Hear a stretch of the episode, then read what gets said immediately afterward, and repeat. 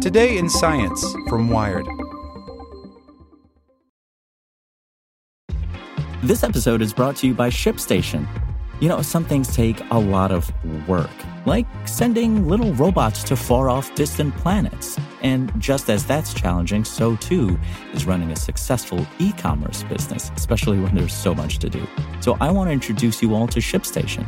Now, I love using ShipStation because of its easy to use dashboard, which makes managing orders and printing labels a breeze and super smooth. Oh, and the customer service is just out of this world.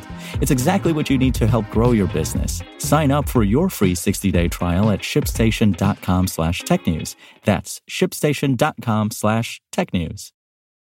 This episode is brought to you by Shopify. Whether you're selling a little or a lot, Shopify helps you do your thing, however you cha-ching. From the launch your online shop stage, all the way to the we just hit a million orders stage. No matter what stage you're in, Shopify's there to help you grow. Sign up for a $1 per month trial period at shopify.com slash special offer, all lowercase. That's shopify.com slash special offer. Pain is weird. Making bionic arms feel pain is even weirder. By Matt Simon.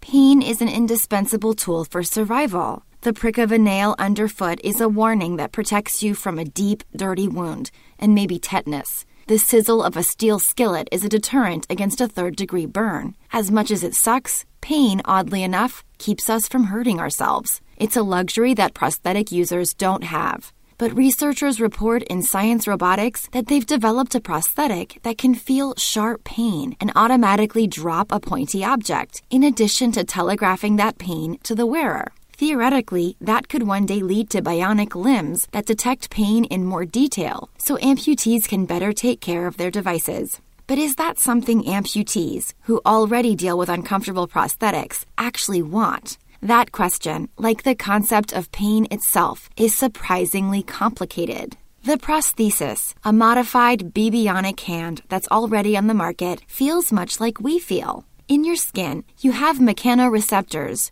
which are good for feeling blunt objects, and nociceptors, which sense pain. Similarly, the fingertips of the prosthesis are coated with something called an epidermis, which is made up of layers of pressure sensors.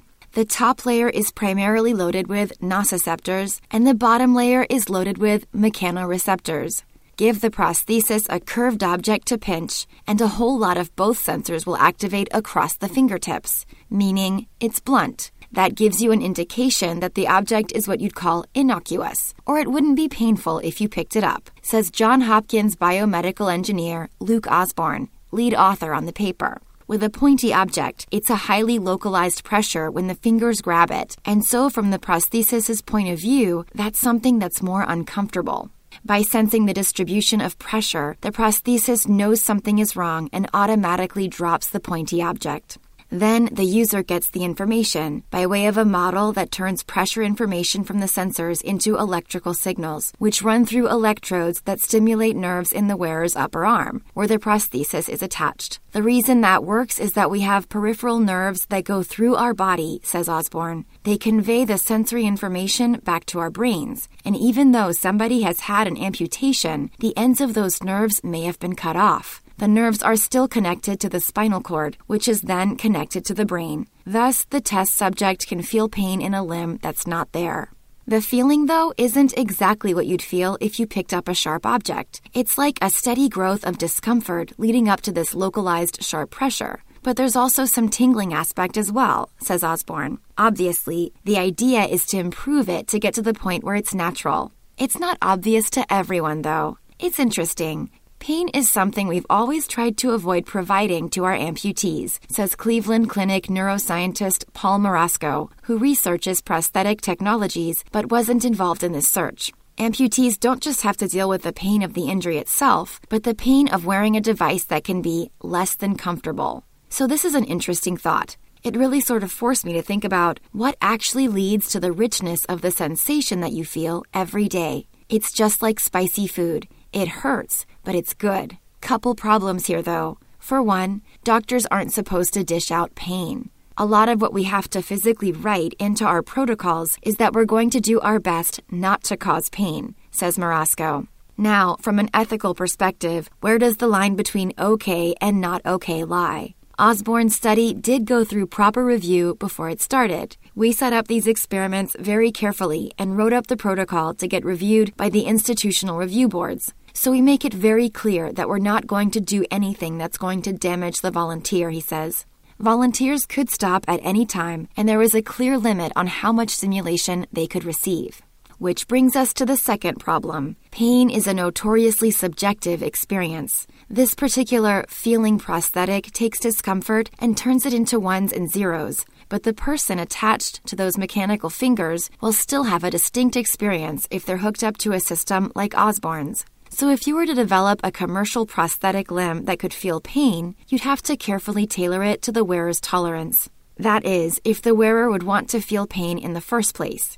I get the idea of having some type of notification via prosthesis that you're damaging the device, says Angel Giuffria, aka the Bionic Actress, who has studied stigma against amputees at Southeastern Louisiana University. Does it necessarily need to hurt? No. She adds, though, that because the researchers reproduced pain non invasively and on a commercial device, this could lead to more natural sensations in prosthetics. But maybe there's another way to telegraph that the user is inadvertently damaging their prosthesis, a light, or some other stimulus. But part of the benefit of pain is its immediacy. The sensation of a burning pot handle is so shocking that you have no choice but to reel away. Maybe pain has to feel terrible to work. But we're getting ahead of ourselves. Robotic prostheses have come a long way. Giuffria can put on her bionic arm and shake your hand, but she can't feel herself shaking your hand. Commercially available prostheses don't provide feedback. Lots of R&D, but no availability, alas. Currently, I have no feedback of any kind, Giuffria says. The only way I know how hard I'm holding something is because I've practiced, whether on pinching myself or holding an egg. So it will take a lot longer for bionic limbs to provide users with robust feedback, let alone pain. And those sensations will need to be tailored to individuals' needs. If you lost one foot to vascular disease and your other one has compromised circulation, having something that could alert you to surface texture and heat could definitely help, says Peggy Chenoweth, a below the knee amputee and co founder of AMPT, a resource for amputees. For others, though, reconstructed sensations might be confusing. For congenital amputees, those who never had the limb, it could be really disconcerting to all of a sudden be feeling sensations that you've never experienced before, Chenoweth says. Researchers are just beginning to explore how to make machines feel. The quest is as much about replicating the senses as it is about ignoring certain stimuli. Will the bionic limbs of tomorrow feel pain? It'll probably depend on what the user wants, really. No pain, no gain, after all. Want to learn how you can make smarter decisions with your money? Well, I've got the podcast for you. I'm Sean Pyles, and I host NerdWallet's Smart Money Podcast. Our show features our team of nerds, personal finance experts in credit cards, banking, investing, and more. And they'll help you make the most of your money while cutting through the clutter and misinformation in today's world of personal finance. You'll get clarity on strategies to help you build your wealth, invest wisely, shop for financial products, and plan for major life events. Listen to NerdWallet's Smart Money Podcast wherever you get your podcasts.